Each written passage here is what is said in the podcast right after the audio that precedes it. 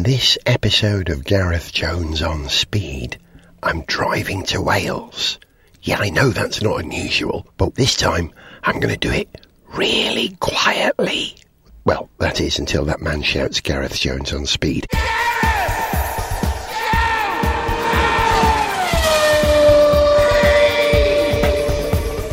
Hello, welcome to Gareth Jones on Speed and the silence of the Lexus. Perhaps I ought to turn the music off so you can hear just how quiet it is. Okay, I'm going to have to turn off the AC as well. You're probably hearing noise, which is just wind blowing across the mic from the air conditioning, or the truck alongside me, but otherwise, it's very silent in this car that I'm in. It's a Lexus IS 300H F Sport. The last IS 300 I drove, I think, was probably eight years ago, and that was the ISF, the 5 litre V8 monster car. It made a tremendous sound. If memory serves, I went up to North Wales and then Blackpool and back in it, and it took about 11 seconds, if memory serves. That was a phenomenal car. In a quarter Uh, of a mile, keep right. Yes, I'm going to keep right. You know, whenever you get in a new car, there's always a certain amount of coming to terms with how all the technology on board works. And this car's got an awful lot of technology on board. It being a Japanese car, it being a Lexus, of course. And one of the things I've been unable to do so far, and that is to, right. Yeah, turn off the guidance. I know to keep right. I know where I am. I'm by Fairholme Gardens, the traditional starting place for one drives up to North Wales when I'm recording Gareth Jones on speed. Um, I always seem to pause here and pick up my microphone and start recording. This is the first opportunity I get to sit at traffic lights. Yeah, sitting still again, completely silent because the IS300H is a hybrid. As I think every car you can buy in the Lexus range is anymore. They've done away with their diesel engines and they've done away with their non hybrid cars. Every single car is a hybrid. So there it is, a peek into the future. You've heard me say this on the programme before, but before we all move over to EVs, which is going to happen, you think it won't, but it is, we will all move over to EVs. Might take another 30 years, might be 20 years, but we will all move over to EVs. But before we get to EVs, there's going to be a period where we all drive hybrids because we're all a bit frightened of EVs at the moment. Oh, I don't know. Oh, I can't plug it in at home. Oh, range anxiety, which is only partly justified, as you know from my experiences with EVs. They're getting better and better, and range is better and better. Yep, that little car in front slowed down when everybody else accelerated. Now, coming to terms with technology, I can't turn off the voice guidance, and I'm still learning how to use the new format Lexus indicators. Left hand stalk, touch it once, it stays on and then comes off. Touch and hold for a second, it stays on until such time as you cancel. So it just requires a little bit of relearning, as every car does. I'm recording this show, by the way, a week after Le Mans. This time last week, I was walking up and down the pit lane on the Friday before the race. I'd just driven to Le Mans in a range of extraordinary cars, as you know, that Caterham 7, the Ford Mustang, and the Ranger. And this is about as far away from those cars as you can get. I was really impressed at just how cosseting and quiet this thing actually is when you get in it. It's all soft and light. To be honest, everything is soft and light after that Caterham, but having driven a Ranger, which is like a big fluffy armchair, and that Mustang, which is like a big leathery armchair being towed by a 100 mile per hour elephant, then something that is BMW 3 Series sized and is largely very quiet and very light to touch doors seem to require just the slightest touch. And the steering is very light. And I would imagine I can probably change all that with the settings given a moment. But I haven't had much time to get to read the instruction booklet that comes with this car. Yes, sweetheart, I do know where I'm going. I've turned the sound down on the speaker, but you're still telling me where to go. I'll probably stop for fuel at some point and work that out. Although I don't think I'm going to need to stop for fuel. One of the myriad displays in front of me here tells me that I've got something like 530 miles range in this car. Pretty good for a petrol car, pretty useful. No range anxiety with this baby, is there? And the journey I'm doing is uh, consulting the sat nav, 232 miles to where I'm going today on the route that I'm going, and I chose the eco route. When you select the route on the sat nav, it asks you, do you want to go quickly? Do you want to go economically? Or do you want to go the shortest route? I chose the eco route because, hey, I'm an eco kind of guy. And unusually, I'm not actually in a hurry today. I'm usually in a hurry. You want to know where I'm going? Well, this is an exciting one for me. I'm going home to Wales. I'm always going home to Wales. But uh, as often, I go home to Wales to work and I'm hosting an event. You may remember last year I drove up to Wales in a Ford Focus RS with my son Indy to go and climb Snowdon to take part in a charity walk organised by my mate Mike Peters from The Alarm and then to host a concert in the evening, a charity concert in Llanberis in North Wales. It was tremendous fun. However, this year we're not climbing Snowdon together this year. We're just going for a walk, a 12 mile walk through Snowdonia. That's because a lot of rock and roll fans these days are in their 50s, some are in their 60s, and some of them find the climb up Snowdon a little bit hard. So, to keep the numbers up rather than make it a tough challenge, it's just going to be a nice 12 mile walk through Snowdonia. And the weather is phenomenal today. So, it's going to be a nice one, this. Although Snowdonia has its own microclimate, it could well be raining or snowing when we get there. It won't be. However, I'm saying this is an exciting one because I'm hosting this gig, and if you follow me on Twitter, and if you don't follow me on Twitter, please do, Gareth Jones TV. You'll know when the new episodes of On Speed come out before anybody else, and find lots of other stuff that relates to the show that I tweet about. But if you follow me on Twitter, you'll know that I'm going up to host this event. Mike Peters is playing, lots of other great Welsh bands are playing, but the headline act is Slade. And if you listen to this program even once before, you'll know that I'm one of the biggest, if not the biggest, Slade fan in the universe. And if you're a Slade fan, you'll know why I said universe. Yeah, a real privilege for me. So, this is actually why I chose this car. It occurred to me that Slade, whose biggest hit, or one of their biggest hits, is Come On Feel the Noise. Of course, Merry Christmas, everybody, is the biggest one.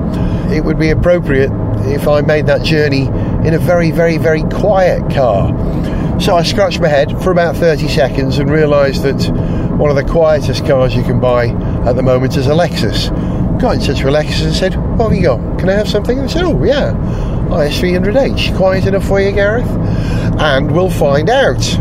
Is this car as quiet as Slade, or the Noisy Boys, as we Slade fans sometimes call them? Because they had a song called You Boyz Make Big Noize, spelt with Z's, of course. Let's see if this car is every bit as quiet as Slade are noisy. What's it sound like? Oh, in heck, I just realised I am already doing something slightly over the national speed limit. And I hadn't noticed. That's how quiet this car is. CVTs they give you that strange disconnection. Some people say disconnect, but I won't. It's a disconnection between what the engine is doing and what the rotational speed of the wheels is. And so you often get a thrashy engine, and that makes the car less refined. But I haven't noticed that yet because, of course, the acceleration is assisted by an electric motor. I must look into the spec actually. I'll find out what the combined brake horsepower of the electric motor and the internal combustion engine is and report back. Okay, that's the first section of the show. I'm now going to quietly slide my way to North Wales. Come on, feel no noise.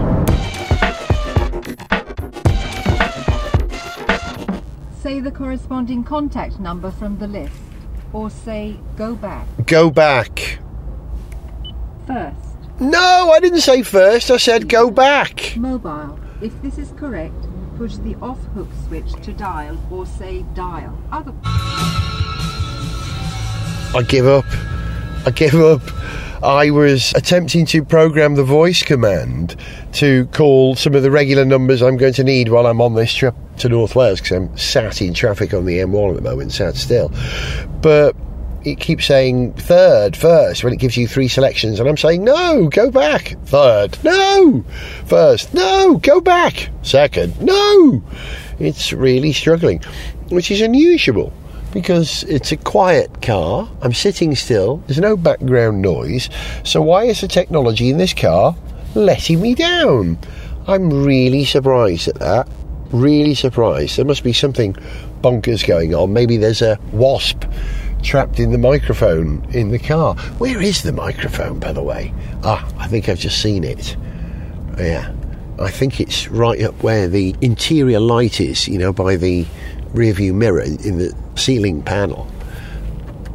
Yeah, I'll try speaking more directly into that. Should we try again? Let's try again. Here we go. Uh, I press this button. After the beep, say a shortcut menu command. Say help at any time for additional instructions. Call Steve Allen. Call Steve Miller. No, not Steve Muller. Corresponding contact number from the list. Go back. Or say go back. Go back. Go back. Hooray, it understood. After the beep, say a shortcut menu command. Say help at any time for additional instructions. Call Steve Allen Jones. Call Steve Jones. Say the corresponding contact number from the list. Or say go back. Two. Second. Steve Jones. Mobile. If this is correct, push the off hook switch to dial or say dial. Otherwise, say Dial. from the list such as first. Dial. Say go back. To Di- cancel voice recognition, push and hold the talk switch. Dial. Dial? Dial. Dial. Ah. It's calling. Hang on, we're going to go live to my mate Steve Allen. Steve plays keyboards in the On Speed band, by the way. If you came to 10 years on Speed, you would have heard his work. Dear Gareth, Dear Stephen, hello. uh, we were just, I'm at my mother and father's and we were just talking about you about five minutes ago. Oh dear, do I owe them money or something? I don't know, do you owe your money? Yes, the father's larger gap there between you thinking that's, I'll get some money out of him. it's always worth a try. Speed on the Yeah, current yeah. motorway. But I- the slowness of Attention. reaction from your father's a Stationary baby traffic. laugh. Are you Uh, yeah, are you coming to the gig tomorrow? no. Okay. Chris spoke to me at the weekend. I was at a wedding, and I think he's booked someone. I said I'd give him some money towards it, but I don't really have the time to be honest with you. Okay, I I'm understand. pretty well. Let's put it way: unless I magically find another sort of two or three hours tomorrow morning, I probably won't be able to get there. But you never know. Okay. But I don't think so. Well, if I don't see you at the gig, I will see you over the weekend somehow. I'll stop by or something. Okay, cool. Yeah? Just let us, know what you're up to anyway. I should be around. I'm so, oh, what am I doing Sunday? Can't remember. I'll be around somewhere. Cool. Kiss your mum and dad for me. Oh, do I have to? Uh, well, you can shake hands politely with your dad. What about my mother? Big slobbery wet kiss from me. Oh, all right then. Ta-da! hello now, hello. Hello. Well, that sort of worked. There you go. We did manage to crack the voice control in the car. It wasn't quite as easy as you might have hoped, but we got there in the end, and that's the important thing. On speed! I'm still sat still. Try saying that with my lisp. On the bottom of the M1 heading north, and an ambulance just squeezed its way past us with the siren going. So I'm guessing there's an accident ahead. In which case, I'm not so concerned about getting there quickly. I just want those people to be okay. That's a worry. And while I'm sitting here, here, is a little bit of spec on the car. I've got the paperwork, you see. It's the IS 300H F Sport with premium nav. Premium nav. Insurance Group 30E, VED band 130 or VED band. Stationary traffic. No kidding, honey child. I know that. Proceed Yes. on the current motorway. Attention. Stationary traffic. Yes, love, thank you. CO2 emissions 107 grams per kilometre, which is pretty good. Benefit in kind 18%. On the road price 36,995 English pounds. Although this one has got metallic paint at 610 quid and premium nav a thousand pounds. It's a lot for a nav, isn't it? A thousand pounds. So the total on the road price is 38,605. I wonder how that compares with a BMW 3 Series or a Mercedes C Class. What have we got? We've got a Mazda 6 alongside me, a Skoda Superb, two Skoda Superbs, nose to tail in the same colour. It's interesting. And what's that? A Mercedes GLA alongside me, so I can't lean out the window and say, Oi, mate, how much you pay for your C Class? I'll look into that. Okay, the engines are four cylinder in line, you know that. 0 to 60 or 0 to 62 in fact, is 8.4 seconds, which is, you know, handy enough, isn't it? Top speed 125 of your Earth miles per hour. It's a 2.5 litre engine, so it's not a 3 litre, not a 2 litre, it's a 2494. The transmission, though, is an electric CVT, as I said. Maximum power is 178 brake horsepower at 6,000 revs. The maximum power from the electric motor is 141 brake horsepower. So, can you add those together? Is that how it works? In theory, that makes it, you know, 320 just about. Really? No. Really? No. Max torque, 221 newton meters. I nearly said nanometers there, at 4,200 revs per minute. Maximum torque is, uh, sorry, that was from the internal combustion engine. From the electric motor, it's 300 newton meters. So, in terms of consumption, combined 61.4, urban 60, extra urban 58.9. So, very little difference between those three there, between 58 and 61. We'll see how we get on. Active sound control. Did you know it says you can adjust the volume of the active sound control using the dial to the right of the steering wheel? Active sound control relays an engine sound into the cabin using a dedicated speaker behind the audio unit. Really, active sound. I shall investigate that. Drive modes. You can switch between driving mode using the selector switch behind the gear shift lever. That's actually a knob on the centre console. Eco, normal, and sport. I'll explore that. Interior temperature control. To make small adjustments to the cabin temperature setting, you can simply touch the electrostatic switches as well as slide them up and down. Ah! I get it now. Okay. On the centre console on the dash, I thought they were braille controls. They're sort of slightly indented, embossed controls. Yeah. Is that what that is? No, it's not doing anything. But if I touch the up and down of the temperature, that works. But what are those other buttons for? Hmm, I feel I may have to do some more reading It's a trouble. I don't want to read, I want to drive. It should all be intuitive, shouldn't it? But hey, nothing wrong with doing your homework. Ooh, I just seen a transporter with a load of Mercedes on it. Is that the new A Series saloon? And what looks like an A Series convertible. Didn't even know that existed. That's rather a good looking thing. Yeah, is that like a CLA convertible or something? Gosh, gonna have to do my homework. And bizarrely, it's also got a Hyundai Tucson on there. So whoever's delivering those cars, it's not Mercedes. It's, it's dropping a Hyundai on the way. Hmm. Okay. No real progress.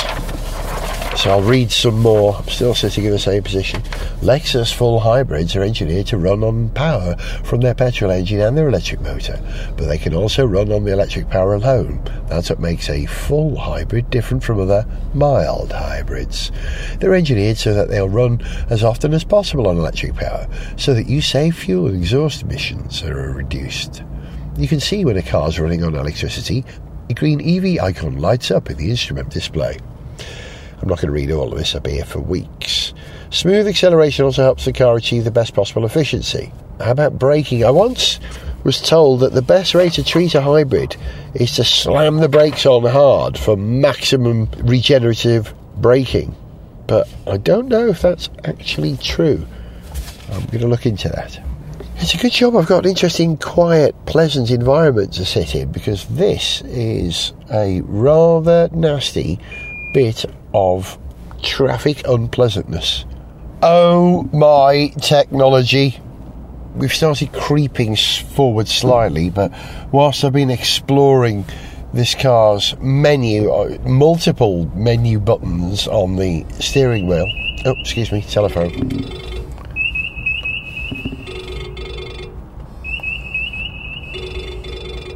Hello, Chris. Hi, mate. How are you? Are you there yet? No, I'm sat in miserable traffic at the bottom of the M1. Attention. Can, can you talk then on the phone? I can, yes, I've got Bluetooth on speakerphone, oh, it's alright. We've got a caravan, so we'll see you there. Fantastic! Well, it was great. I tell you, I phoned them and it said it's last minute. We're with the alarm entourage. Yeah. Spoke to the lady that owns the camp, and she said, "Oh, Stationary no, we haven't got anything at all. It's all full." She said, "Let me check." "We've got one luxury caravan left, but we want to rent it for the weekend for 400 quid or something." But I saw more. Said, "Oh no, we only want it for one night." Oh, she says, "Well, okay, 300 pound then for the one night." So I said, "I'll get back to you." I said, "No, it's too expensive." Phoned Steve and Rob, and then she said. Well, you with the alarm? I said, well, I'm uh, not actually, no. Have you seen the film Vinyl? She said, oh, about ten times. I said, well, I'm the drummer. Said, oh. She went, oh. I said, and one of the lads is the keyboard player with the alarm, and we're meeting Gaz Top from How then. Oh, she says, well, how much do you want to pay then? I said, oh, about 30 to 40 quid. She says, all right, then I'll give it to you for 120 between the three of you. 40 pound each. Fantastic, isn't it? Well played. Yes, I was very proud of myself. Well, it's all true, isn't it, really? Yeah, There we are. it's all true. So, you're not doing the walk, are you? You're going to check into the hotel, what, around about five o'clock or something? Might do the walk. What's that all about then? Where's that and when? We meet up, I think it's at Zip World, about 9, 9.30 in the morning, and it's a 12-mile walk through Snowdonia tomorrow. No, I'll see you at five o'clock. Then. I thought you might say that. No, we're not coming. Attention. Stationary traffic. Excuse me, we can't get there that early because I'm not driving. Rob's driving. right. Steve might not come. He said he probably won't come. You- You've just spoken with him, haven't you? Steve, yeah, I just called him and asked him if he was coming. He said he wasn't, he's got too much on. Steve said he might change his mind in the morning. I don't know if he gets enough done tonight. So I'm hoping he comes. Yeah, that'd be great. Uh, there we are. So, well, I'll just what, just pull you when we get there. Yeah. When what time will you be back off the walk? I think about four, five o'clock, something like that. I've got to start emceeing, I think, about five o'clock, so I'll try and get back as quick as I can. What time's the gig then?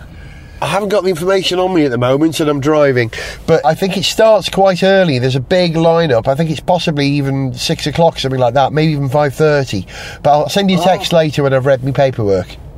Yeah, all right then. And are you going to Sean's party next week? I don't think I am. I've got to get this car back to London, otherwise I'd stay up. But I might pop in and see Charm on the way through tomorrow. Well, she's booked me to play sax for it, so I'm doing a saxophone set. Oh yeah! Oh man, I wish I was coming. That'd be brilliant. Oh, they are two forty-fives and uh, outside in the big garden. So Cool. Yeah. I saw that. I went up to see her the other day. I haven't seen her for years. She's great, isn't she? Oh, I love Sean. Yeah, but I haven't seen her for such a long time. Yeah. It, it was funny. Parties used to go to there. Yeah, yeah. I when we were bet. Younger. What a place that is. All right. And is there a party after the gig and all that? I think there is back at the Ogwen What's It. Yes, Can you get us into that? I would think so. Yeah, I think if you're staying there, no problem. Yeah. All right. It's me and Rob and probably Steve if Steve turns up. Cool. I look forward to seeing you there. See you later. Bye, All right. Mucker. Ta-da. See you. Bye.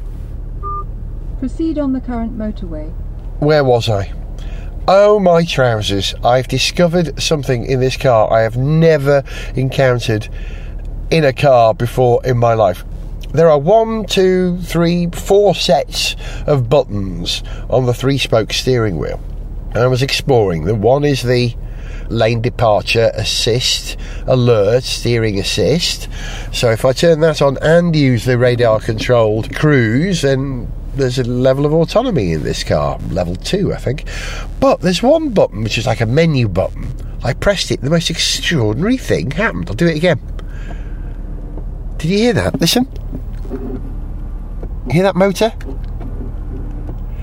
What that sound is a motor moving a bezel, physically moving a bezel behind the glass screen that covers the instrument binnacle.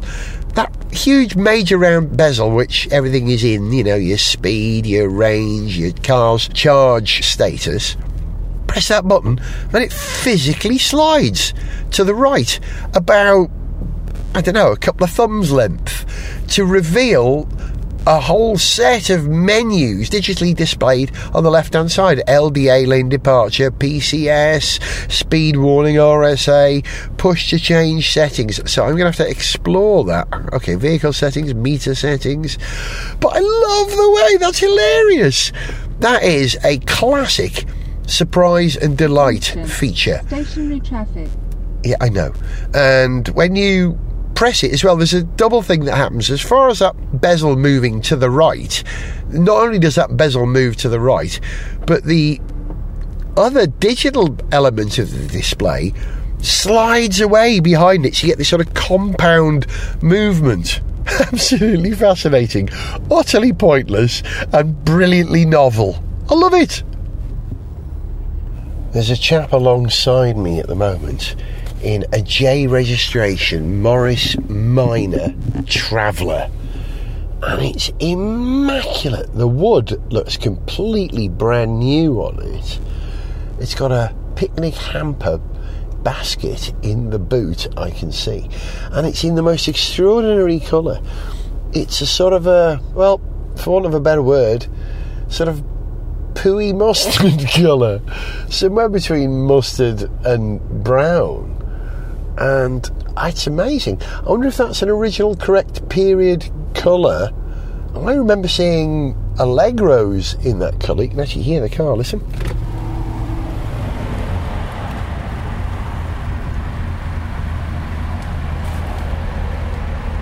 Yeah, he's he's rolled off ahead of me now. His lane's moving more quickly than me because there's no noise from my car. Being electric, of course.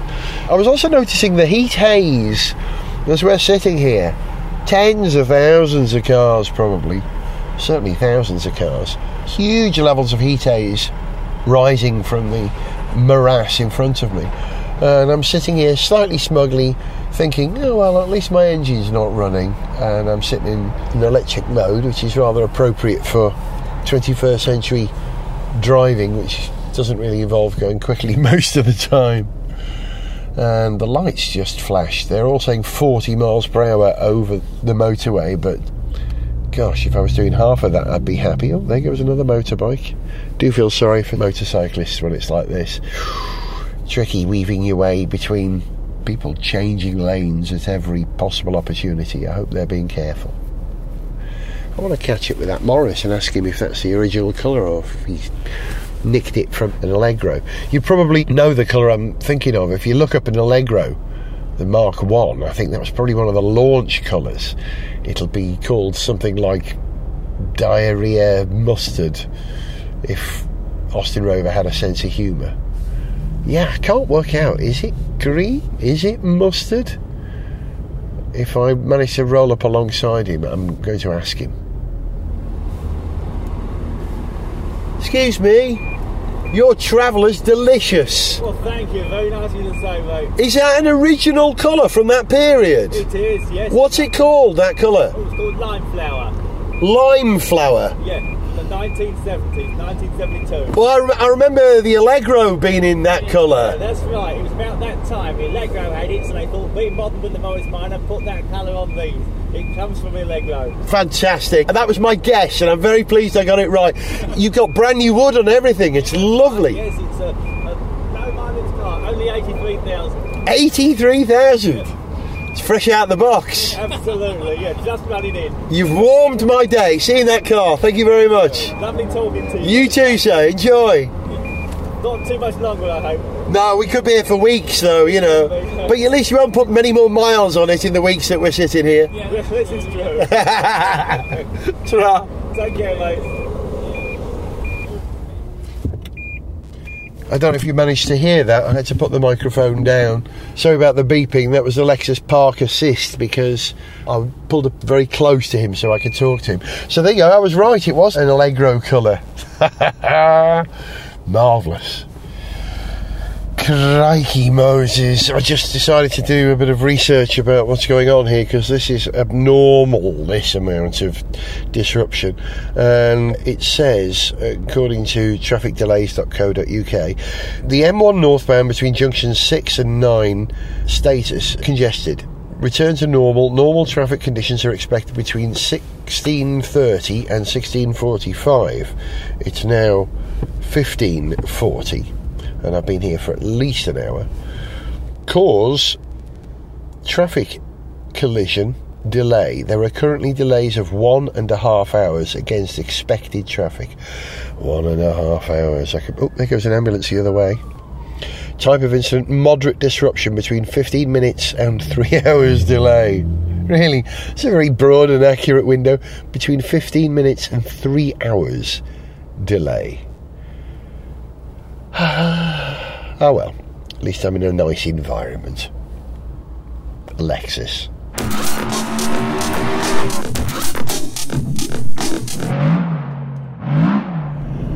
Hello again. I'm still on the road, and if you listen carefully, you might be able to work out where I am. Listen.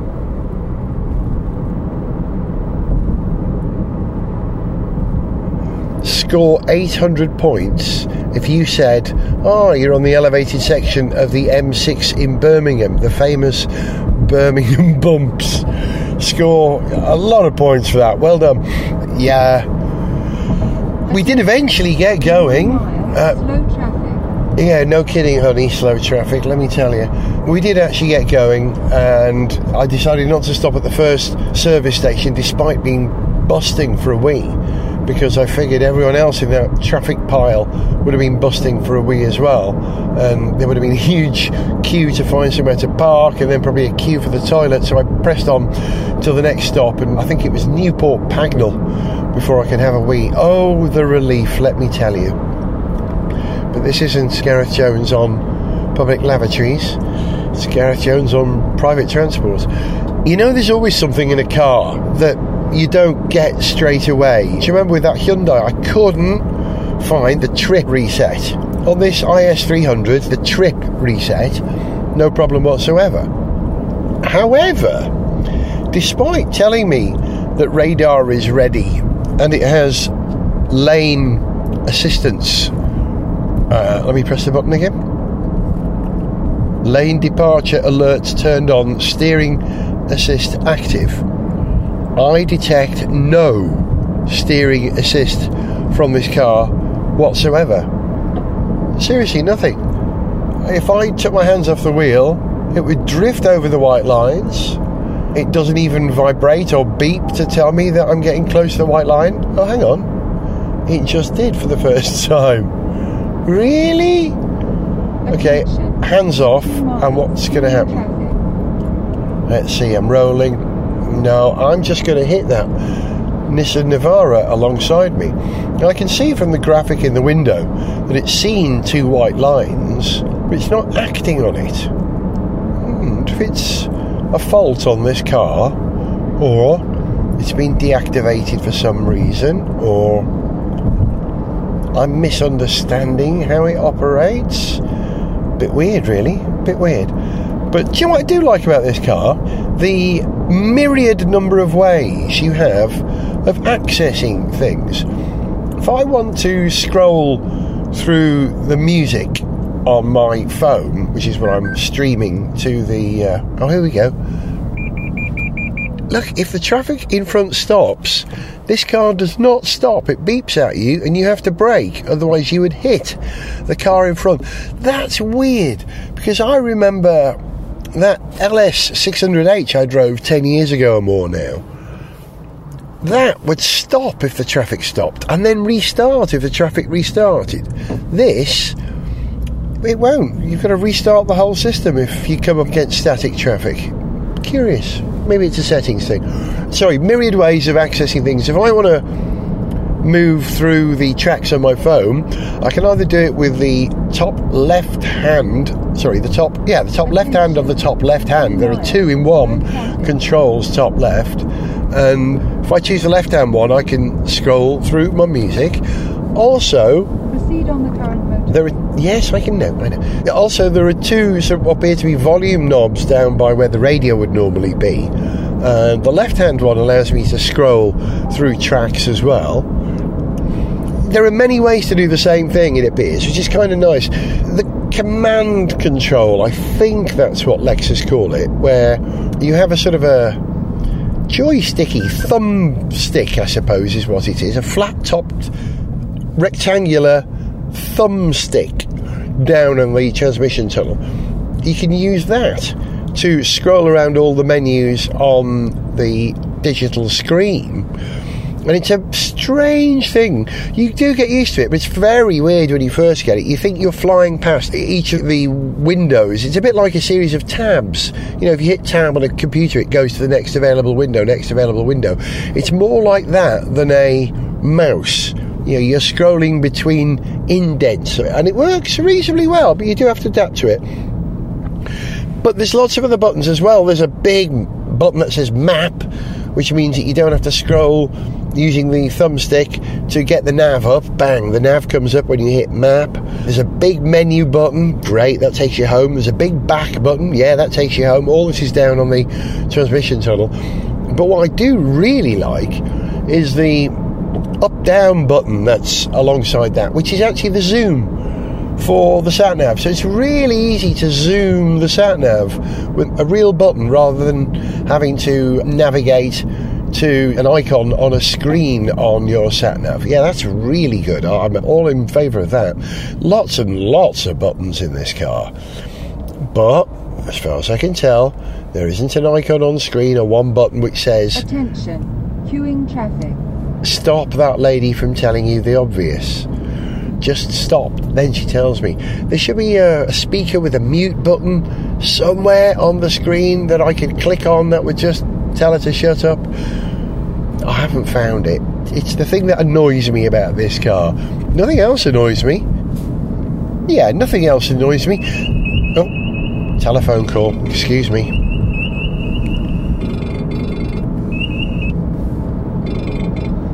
Stephen, hello. Hi, Gareth. How you doing? I'm good, moving very, very slowly. I was wondering where you were. I'm nowhere near. I've been sat still for two hours. It's been horrible. Oh, yeah, the M1 was closed. Yeah. So I'm not going to make it to your place before you go to Bangor. Ah, okay. Now, I was, I was actually wondering if you had arrived in time. I'm making a vegetable curry, and uh, actually, I'm following my leader making a beetroot curry. Oh, excellent choice. Yeah, uh, Mind you, I've never tried it yet. This is my first one. well, it's bound to be Um, good. But it sounds like it's for two, not three, though. Sorry, you're in a queue. I've had a few of those lately. Do you know it took my brother and his partner Alice five and a half hours to get from Bury the other week To get from where? because there was Bury, Manchester. more or really? Yeah, they were sat most of them for three hours on the M62. Oh, horrible. It every now and again just gets you, doesn't it? Yeah, yeah. Well, we're close to gridlock, aren't we? And it only takes a little thing to trip it into saturation. It does. It takes, up, takes almost nothing. Yeah, almost Yeah. nothing. Yeah, I agree. It's all right though because I've got a very pleasant car that's removing some of the stress and a good sound system and AC, so I'm chilled. But I just don't Are want to Are you be. in that little thing that you took to Milan? Uh, no, I'm not in the Caterham. No, I'm in a Lexus IS 300, a sort of a BMW 3 Series sized Lexus, and very nice it is too. Oh, very good. Look forward to seeing it. I saw the photograph of the little tiny thing. That was fantastic. What did you call it? A Caterham 7. Right. So how much would one of those be if you'd bought one new? It depends which model, which spec, but the one we had, I think, was about 50 grand. Wow, goodness me. So- how many people could fit in that? Just two, and two Yeah. relatively small people. Big people can't fit in it. Raf, Yeah. who was with us on the trip, he's six foot four. He would fit in the Yeah. passenger seat, but the footwell wasn't big enough for him to get his feet in. He couldn't drive it. I wish I was joining you for a curry, but unfortunately I can't. I've got to be in traffic. Well, we'll look forward to seeing you tomorrow. Yes. And, uh, so we're definitely coming on the walk. It's in for a penny, in for a pound. I hope they sing that one. Yeah.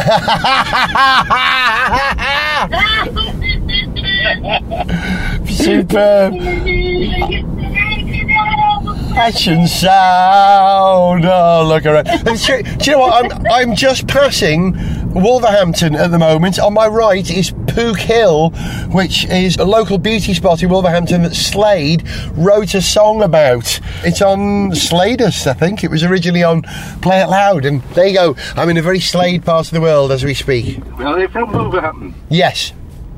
Well, look forward to tomorrow. Yes, me too. Can't wait to see you. It's going to be blistering for the walk. Yeah, the main thing's not going to be water, it's going to be sun cream. Yeah, bring some sun cream because I forgot to pack some. You forgot some. Carol never goes anywhere without it, so you're all right there. Good. Da iawn chdi, ardderchog. Good. I'll see you in the bore. Cheers. Well, bye. Will. Sorry about that. Had to take that call. Yeah, I'm on the M6 on my way ultimately to a, a sled. Oops. Yeah, I'm on the M6 on my way to ultimately a Slade gig, and at this very moment I'm passing Wolverhampton. Yeah, hallowed ground for me, just north of Birmingham. Wolverhampton for me is the holy land, as I'm a Slade fan. It's about time I did a song in the style of Slade for Gareth Jones on Speed, but the truth is, I probably never will because I just can't sing like Noddy Holder because nobody in the world can sing like Noddy Holder, with the possible exception of. Oh gosh, I can't remember the name of the band, but they had a song that was called "Put Your Hands On." Put your hands on. Put your. That one. I can't sing it because I have to pay copyright. I can't sing it. Or perhaps Bon Scott. He sounded a bit like Noddy Holder, but yeah, I can't sing like him. If you know anyone, by the way, who can really sing like Noddy Holder, put them in touch with me and I will write a song for Gareth Jones on Speed called something like Come On, Don't Feel the Noise about driving a really quiet car.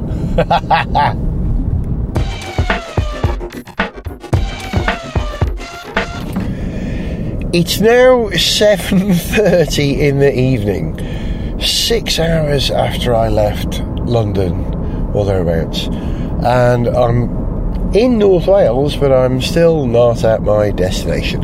Just passed through lovely Llangollen, which is delightful in the setting sun and enhanced by some interesting cars. There's a Lotus Esprit SV. Oh my god! Flipping heck! Right, hang on, I've got to pull over. I've just passed a place, and there must be 50 traction Avants. Park. I, I, I can't get in there. There must be some Citroen rally in Llangollen. That was amazing. Oh, Zog would have actually passed out. He loves the Light 15, the traction Avant. There must have been more than 50 cars there, perhaps 100 cars. That was incredible. I was just doing some car spotting. Ahead is a Lotus Esprit S3, perhaps, in dark green. It's just in front of this Volkswagen Volkswagen camper that's obliterating my view at the moment. He's turning right. Can I see him? Oh, it's not green. It's a sort of a gunmetal colour, really. It's, yeah, beautiful. Don't see many of those around. And also, behind me, it's pulled off now though, was a very dark green, metallic green Escort Cosworth. Ho, ho, ho. Yes, with those wheels, the proper Cosworth wheels. That's a great car to own if you live in the Dee Valley. Uh, you know, this is real rallying territory, and there's some great roads around here. Curiously, the sat nav on this Lexus has brought me because it's set to go via the eco route. It brought me through Shrewsbury, and I mean through Shrewsbury, not around it, through it, running through the middle, and then through Llangollen, and I'm now on the A5, floating serenely, relatively serenely. This car isn't as blissfully quiet as you might imagine a Lexus can be, but it's not bad at all. I'm in eco mode, by the way. I've been experimenting with the three modes. Driving it in sport definitely gives you a bit more oomph. I caught a couple of people unawares coming out of roundabouts. and because I'm now in slow moving traffic with a lot of up and down hill, I just put it in eco mode. Just let it harvest as much energy as it wants as it goes downhill. And I can't go up the hill any quicker than the car in front of me, so might as well stay in eco mode. I think there should be another mode as well, apart from sport, eco, and normal. I think there should be a dynamic mode that switches between all three depending on how you're driving. I don't know if such a thing is possible, whether normal mode is simply a compromise between both of those, but uh, it would make sense. Also, that lane departure thing that I couldn't get working before, I don't know what buttons I've pressed, but it's sort of working now. If I go over a white line or a broken white line. Let's see if I can trigger it here. Here we go. You get a pulse on the steering wheel do, do, do, that tells you that you've done that. Let's try it here. No, it's actually riding on the cat's eyes, so I won't do that. So I don't know what mode I was in before. It doesn't assist the steering, it doesn't move you off that line but what it does is just tell you that you're straying from your lane. So it's not a steering assist, but it's a warning system. Also, this car, unlike any other car I've driven for a while, is prone to tram lining. If you find any bitumen joins in the road surface, ooh, this car likes to track along them. It gets well caught up in them.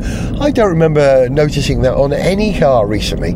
Don't know what that's down to. Why do cars tramline? Is it because of the width of their tyres? Why do they? Is it something about the tread on the tyre which gets caught in the bitumen seal?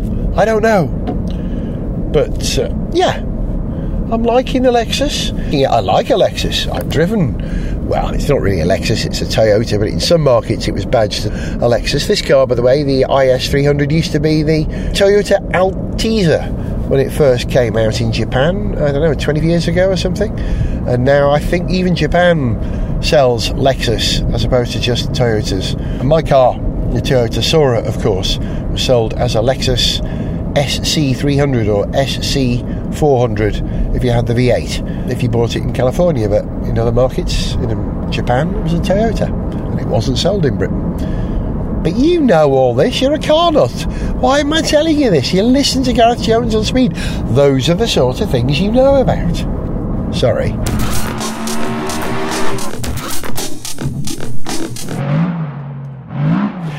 As I explained on the programme, which in uh, my life was yesterday. The reason I've come up to North Wales is to take part in a big charity event that my mate Mike Peters from The Alarm organises. He's got a charitable organisation called Love, Hope, Strength, which works with cancer foundations. And every year, I'm panting because I'm walking uphill. every year, organises a charity walk, usually up Snowdon, but this year through Snowdonia. He stops and plays a couple of gigs on the way, and in the evening, there's a huge gig. This year, it's at Zip World in Snowdonia. And apart from Mike playing and lots of other bands, the headline act is Slade. So, as you know, I'm excited. And I wish you could see where we are now. It's just beautiful. I'm in the middle of a glorious glacial valley in Snowdonia in North Wales, a million miles away from that dreadful traffic that I was in yesterday. Brilliant sunshine with something like 500 people. And my old mate, Mike Peters. Hello, Gareth. How are you, man? How you go for the walk? All good? Glorious. I mean, I like walking Snowdon with you. Don't get me wrong, Yeah, I no, like I it. do, but this. This is just easy, isn't it? It's still as spectacular, and I think what I'm liking about it today, it keeps our group together because on the mountainside there's all kinds of people up there, isn't there? Yeah, yeah, and yeah, This yeah, is just yeah. special, got a special atmosphere. Yeah. it is great. Yeah, we were kind of queuing to walk up with the last Yeah, two, that's weren't right, we? yeah, exactly, yeah. How many we got here today? What, 500? Yeah, that's right. Yeah, I think we're just over 500 hikers, and then we're going to have over 1,000, 1,500 people at the gig tonight for Slade, which we can't wait for. You and me both. You and me both. Yeah, you Get- know. got our boots on, ready to I, go. I, I have a very special pair of boots for tonight. Oh, excellent. Well, listen, we've been mates 40 years, 39 years, Yeah, like that. And we have um, to deny that now because it gives our age away. How long we know each other. I only met him last year but I thought I should get you on Gareth Jones on Speed. You've been on pretty much every other programme Wow, I've ever done. Honour to be on Gareth Jones on speed. Oh, stop it, mate. I want to talk to you about the cars you've driven. You got five minutes while we're walking? of course we have. Yeah, absolutely. The yeah. first car I remember you driving was your Simca 1000. there was a Simca 1000. Was that your mum's car? No, to be honest, It's yours? we bought it. Me and my brother bought it second hand through the journal, you know, Rhyl, Rhyl Journal, journal, uh, yeah. classifieds. Where it came from, I don't think I've ever seen another one since.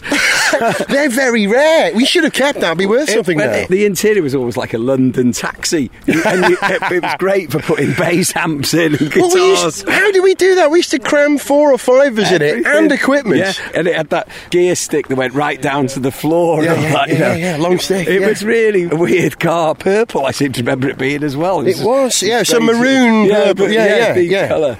We- I had a Ford Cortina before that. I don't know if you Did remember you? that. I My- don't know. My granddad left me a Mark II Ford Cortina because Nice. he, he got too old to drive, and he always said he'd give me the car when he hung up his gear stick and all that. And Yeah, so he gave me this Ford Cortina, and it was a brilliant car. It had the bench seats in, and we used to drive it to Liverpool. I didn't have a driving license.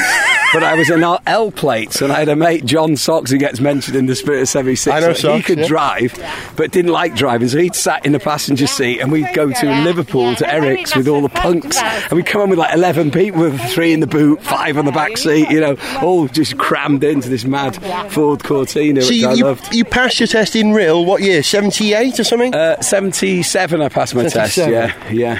and after the Simca, uh, we moved to London, what, in 80, We 81? Mini Moke. Oh, God. Do you remember it? It was a scamp. It wasn't actually A a, Moke. Scamp. It was a mini okay. scamp, which was sort of a knockoff version.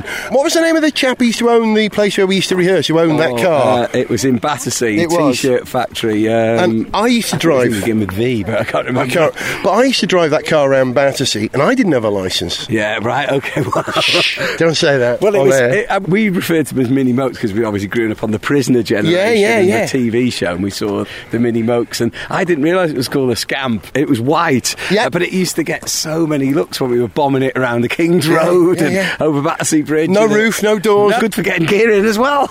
Uh, which is the first prerequisite of any vehicle. car for a musician. Can you get the guitars and the amps in the back? So, in our early rock and roll years, when we lived in London, you didn't own a car, but we had vans. We used to rent vans, transits. It was all your basic Ford Transit sort of stuff. Before that was the Commer vans. Oh, were, yeah, the sort of, uh, yeah, yeah. Were what bands used to drive around in. You know, there's all the famous stories of the Beatles having a Commer van, and, and they had one bench seat in the back, and they used to lie like a sandwich in the back to keep warm, and whoever got the bottom, they drew the short straw. You know, it's probably Ringo.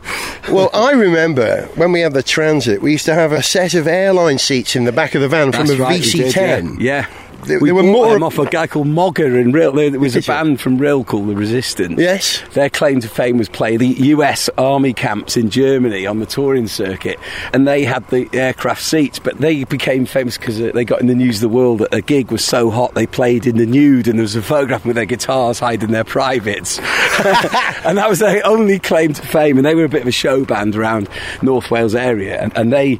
Really taught us the ropes of how to tour, and so they Right. said, "We got to Yeah. get one of these transit vans with nothing in it, but you can get these airline seats." And we bought a set of three.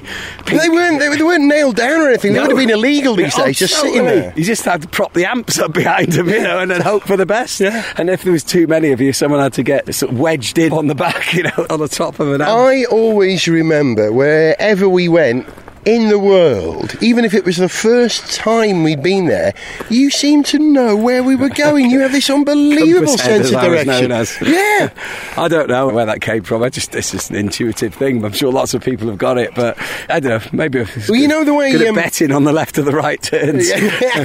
you know the way pigeons have a bit of gravel in their throat, and it's sensitive to magnetic fields, and that helps them find direction. I've got a gravelly throat. There you go. You got there before me.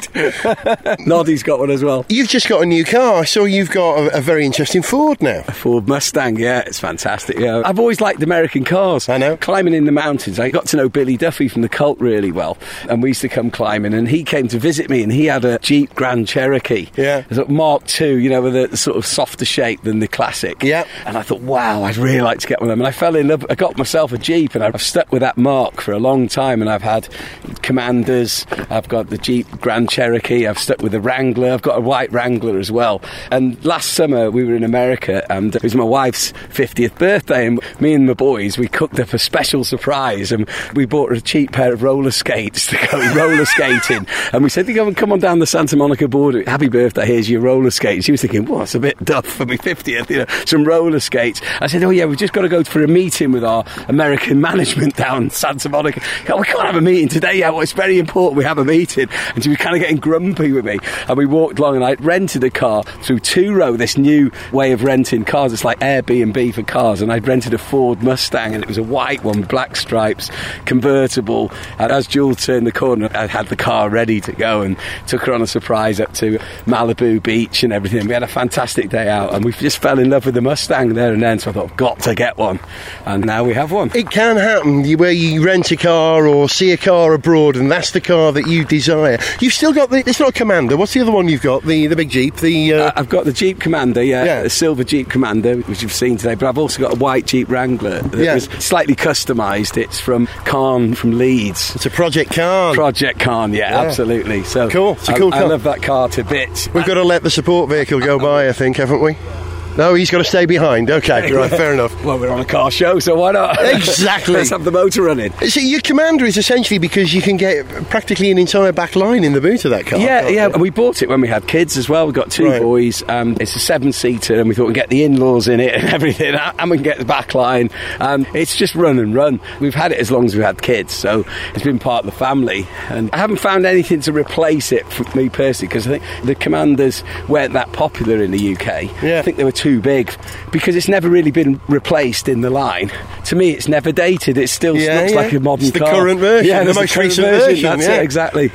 And you've got a bit of a penchant for open top cars as well. I can think of two other cars you've owned over the years without roofs.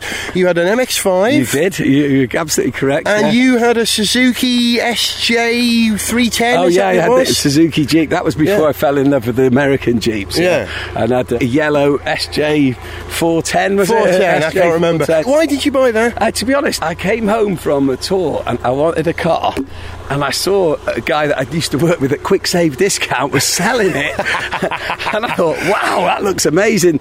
I don't know, I've always liked something different in a car. Yeah. Never been one for the mass-produced cars in a way, Yeah. and I've always just liked to have something a little bit different. And the, the Jeep really stood out to me, and it wasn't expensive. I thought, wow, but I wasn't bothered about speed or hammering down the motor. I just wanted something that looked good. And I met my wife. I have an SJ410. When I met my wife Jules, the first date I took her, I took her out in a Suzuki SJ410, which he thought was dead cool, and jumped her in. I remember driving to Melodon actually, and had a cassette in the car. It was a cassette day. Modern. modern technology, and I was playing the Clash, and Jules looked over at me and goes, she said. It's a bit of a pose, isn't it? Playing your own band while you're taking a girl on a date. I said, "That's not the alarm. That's the Clash." And I thought, "This is the girl for me." There's a great truth in that. is absolutely. So, so, given an unlimited budget, I know you're happy with the Mustang. Do you have a dream car? I you do ever? actually, yeah. Do you? yeah. I- What? well, I'm a bit of a James Bond fan, Of as you will know. course, yes. My Ibiza trips Oh, and God, tour yes. buses and watching films, and so I've always loved an Aston Martin. Right. One day, I will have an Aston Martin. All right, we'll have to get you down. You know, Aston Martin have just set up a manufacturing facility in Wales, in St Athan, in Oh, South wow, Wales. amazing, yeah. And you know, underneath the bonnet of Aston Martins, there's a British flag, and it says "hand built in England by Aston Martin." Ooh. Not anymore. Not anymore. Under those cars, they'll have a Welsh flag. It says "hand built in Wales so by. Aston Martin." So they should. I'll get you an introduction That's to them. amazing. I love the classic James Bond DB5. Yeah. I mean, they're iconic. I've heard they're making them again, haven't they? They did do a yeah. They, well, they do um, what do they call heritage runs where they basically buy up old chassis and use that chassis number but rebuild the car from Wow, scratch. okay, wow. And yeah, they're I mean, unbelievable yeah, amounts of That's money. why I'm, it's still my dream car. Mike, mate, what a pleasure to walk through our country with you. Um, fantastic to walk through the history of my cars. I wasn't expected to do that today. Uh, well, good. So Surprises. Some great memories. yeah, Thank man. you. I loved that Simca because you drove the pants off that Oh, car. I don't even know what happened to it in the end. I think it might have just given it away to my brother. It never let me down. No, It never let us car. Down. We we covered car. tens of thousands of miles in that we car, did, we probably. certainly did. It was a great vehicle. I've We've- never seen one since. I don't think. They're really rare now. You see them in France, but not in the UK. Right, is, yeah. it, is it a French car? Is it? Yeah, Yes, yeah. Simca, yeah, Wow, yeah. yeah. Right. I thought it was some Russian kind of thing. It yeah. could be, couldn't Well, it? We were in Berlin playing a show this weekend. We saw the Trabants, you know, from East. They're still They- they going. look great as well, Yeah, don't yeah, they? yeah, yeah, I'm sure there's a there's a sort of lineage to the Simca to- from the Trabant. Minimum automobile, but the Simca was made out of steel. The Trabant was made out of cardboard. it really was. It really was. it? Listen, we had a I'll let you. car than you too. I'll let you catch up with the rest of the 500. Mike, Brilliant. thanks, man. Thank you. Great I'll see you this have evening for the show. Thank you. There you go. Rock stars and their cars. A new semi-regular feature on Gareth Jones on Speed. Gareth Jones on speed.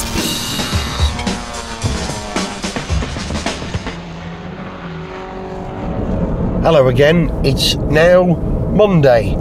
Two days after that conversation I had with Mike Peters and that fantastic walk through a glorious part of North Wales and an extraordinary gig at the end of the evening that you know that I was up there to MC, the headline act being Slade. Now, I've never seen Slade since Noddy left in 1992, I think it was. Because, you know, Nod's a very big part of Slade, as is Jimmy Lea, my hero in the band, the bass player. So I could never bring myself to go and see the band without two of the essential members. But you know what? They were amazing. They really, really were. Despite the fact that Nod and Jim aren't in the band anymore, they were tremendous. A little slower than I remember Slade. You know, I mean, the members of the band are in their 70s now and will play just that little bit more slowly, just as you and I walk that little bit more slowly than we did when we were 20 year olds. Inevitable. But actually, it was great, and it really suited the slow songs. My oh my, every day, which I broke my heart in, by the way. After I introduced Slade on stage, I went down the front, cried my eyes out when they played every day. Brilliant, brilliant. But this is a show about Slade, as much as I'd like it to be. This is a show about cars, and I've lived with the IS 300H F Sport now for a few days and come to know it, and I do rather like it, but I do have a couple of provisos about the car, which I'm slightly surprised about, I have to say. The first one is a fairly major one. I find it a bit difficult to predict how it's going to cope with a curb on the left, this car. If you've got a left hand bend in the road and a curb, this car seems to head towards the apex, no matter how much of a wide berth you give it. And as I was driving up to Bethesda on Friday, I clipped the curb twice on a left hand bend. Twice! It's not something I normally do. If you're ever going to clip the curb with big alloys, it's usually at parking speeds, isn't it? When you're parking and grinding. But I did this at Good A Road pace as I was approaching my destination. And I've got a theory. I think it's something to do with the lane assist, which may have been engaged and somehow messes up the line of the car. Either that, or it's something to do with the hybrid system cutting in and out, shifting from electric motor to IC or a combination of both, that subtly changes the line and causes the car to be just that little bit unpredictable occasionally on its line. You know, it wanders ever so slightly. There is another theory, and that's it's down to Lexus's USP, I suppose. Lexus's USP is that they are quiet, really silky quiet. And that means if you're in a very refined car, you end up travelling a little more quickly than you think you're travelling because the refinement removes all that noise and you know you don't realise just how quick you're going. It's happened a number of times on this journey where I've been blasting down the road and I've looked down and thought, oh gosh, I'm over the speed limit of the bit of circuit, the bit of road that I'm on at the moment. I better slow down. So I've got this theory that it's possible that whole strange tracking thing was down to the fact that I was actually going a lot faster than I realised. And even though it's the F Sport version, it's still set up for luxury. It's still quite a floaty car. It manages pitch really well. Doesn't manage roll quite as well. It doesn't slew around corners, but it does jostle just a little bit, wiggle and waggle as you do a hard left or a hard right. So I think you end up travelling faster than you think you are, and therefore it's probably slightly less under control than you think you are.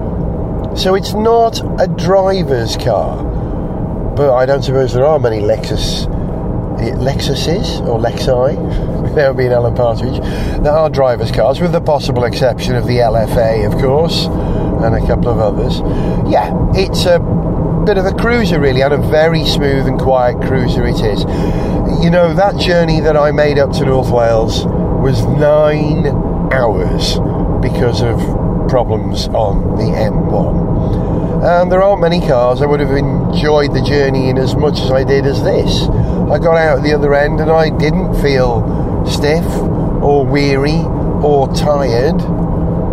And that's one of the benefits of Lexus's USP that airiness, that silky smoothness. Actually, I've been experimenting with the what do they call it? Lane departure warning lane assist. And I find the car's much better without it because when you do activate it, it's a bit late responding. It takes you right up to the line, then suddenly steers away. It doesn't keep a central position in the lane like lots of other cars have the ability to do these days, like that nice Volvo or even the Hyundais that I've driven recently. No, it goes right up to the line, then wiggles you away. So if you were to take your hands off the steering wheel and roll down the road around a, motorway, it will slalom down the lane, swinging from one extremity to the other. It doesn't keep a central position, and that's not really what you want from modern day semi autonomy. And do you really need lane warning departure? Not unless you're very, very tired. Which in a Lexus, being so smooth, you don't really get tired. So why do you need it? So yeah, that's one of the disappointments on this car, the lane departure thing. The other one is I really wish there was one simple, obvious button to turn off the nav instructions. there probably is, and I can't find it. And that's just as bad as there not being one. So if there isn't one, Lexus, please fit one. And if there is one, please, Lexus, make it a little more obvious. Is it a performance car? Yes, it is. Combination of that two and a half litre petrol engine and the electric motor really does make this thing hurtle along, which is why you end up going a little more quickly than you realise you're going. Yeah, plenty of performance. Wish the handling matched that. It's close, but it's not quite right.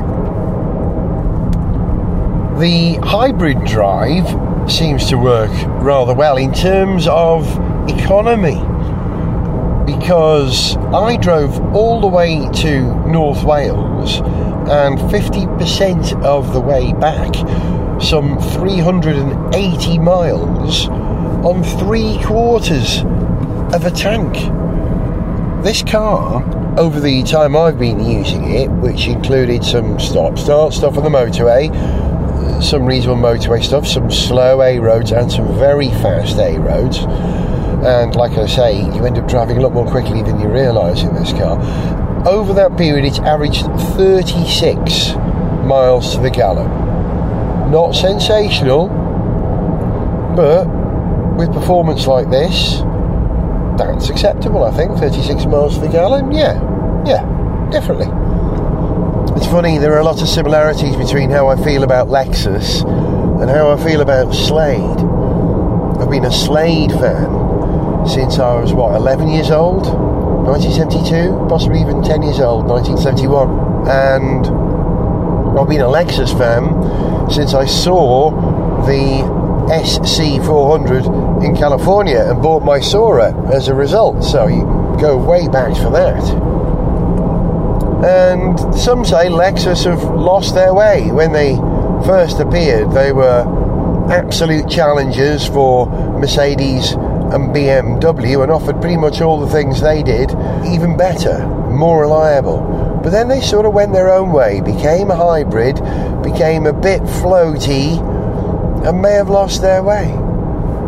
And some people think Slade may have lost their way without Noddy Holder and Jimmy Lea. But I'm happy to report that Slade haven't lost their way. They've found a more suitable niche for the men of their age. That's perfectly fine. And Lexus has found its niche as well as making all those huge 4x4s or crossovers that they make now. They still make really good, very refined cars that look great. I think the IS 300 is one of the better looking of the Lexus range at the moment because that spindle grille, it's a lot, it's an awful lot, isn't it? It actually looks really good. They've toned it down, I think, on the IS 300, and that's not a bad thing. So, all in all, thumbs up for Lexus, and I would say thumbs up for Slade, but that's not what you do as a Slade fan. If you're a Slade fan and you know the album Slayed, S L A Y E D, as in I've been Slayed, you'll see Slade holding their hands out with their thumb to the side with the word Slade written on the five digits on your hand. And so I shall give Lexus, particularly this IS300, that same dignified, honoured salute of thumb out to the side. Yeah, come on, don't feel the noise because most of the time there isn't any. Look, I'm doing 60 miles per hour on the M6 and I'm whispering. This has been Gareth Jones on speed with a slightly husky voice, not from driving a Lexus, but from singing Slade songs very loud. See ya.